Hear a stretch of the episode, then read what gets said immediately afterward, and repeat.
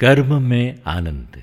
प्राय लोग अपनी किसी सफलता पर आनंद का अनुभव करते हैं और असफलता पर दुखी होते हैं। इसके विपरीत जो ज्ञानी पुरुष है, वे न तो सफलता पर आनंदित होते हैं और न असफलता पर दुखी।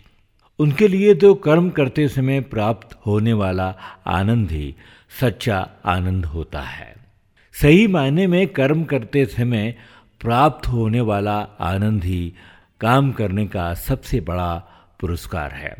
क्योंकि काम करते समय यदि आनंद नहीं हो तो वो कार्य ही बोझ के समान होता है। जो कार्य बिना मन से ज़बरदस्ती किया जाता है, उस कार्य में वो सौंदर्य नहीं होता जो उसे सार्थक बना सके।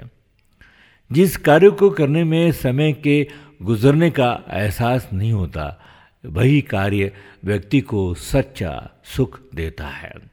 कर्म करने की सार्थकता को करना हो तो एक दिन ऐसा बिताकर देखना चाहिए। जब कुछ काम न करना हो, तब पता चलता है कि मन उस निष्क्रिय अवस्था में कितना बेचैन होता है।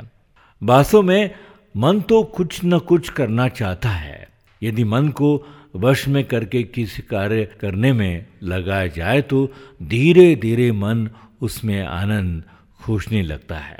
दुनिया में जितने भी महान कार्य हुए हैं, वे सब मन की गहराइयों में जाकर ही किए गए हैं। मन जब खोज की दिशा में गहराई से लीन होता है तो फिर नए आविष्कार होते हैं।